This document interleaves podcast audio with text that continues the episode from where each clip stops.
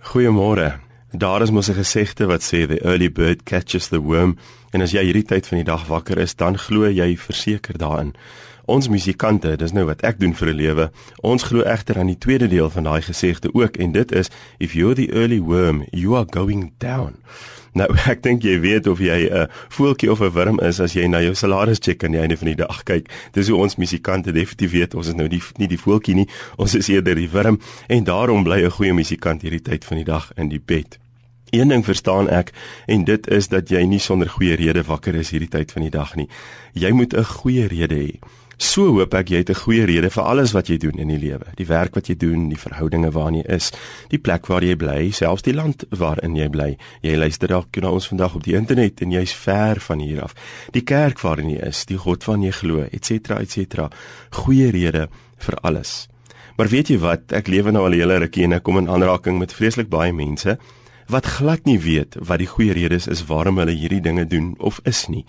Ek kom agter daar's veral twee soorte mense, die soort wat lankal vergeet het hoekom hulle in die eerste plek sekere dinge doen en nou is hulle soos robotte, hulle leef eintlik maar half outomaties.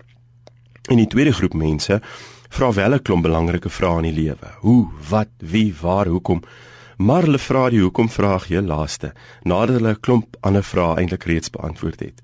Dit beteken maar ook dat hulle deur die lewe gaan en 'n klomp goed doen en dan agterna besef, o, my wêreld, ek was verskriklik besig, maar die heel belangrikste dinge het ek nie by uitgekom nie.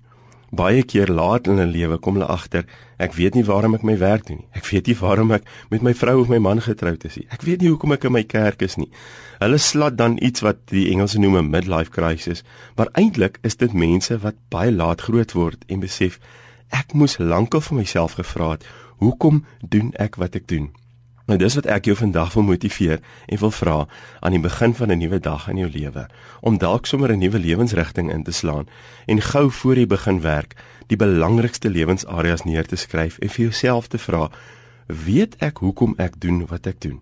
Weet ek hoekom ek in my verhoudinge is? Weet ek selfs waarom ek bly wat ek bly?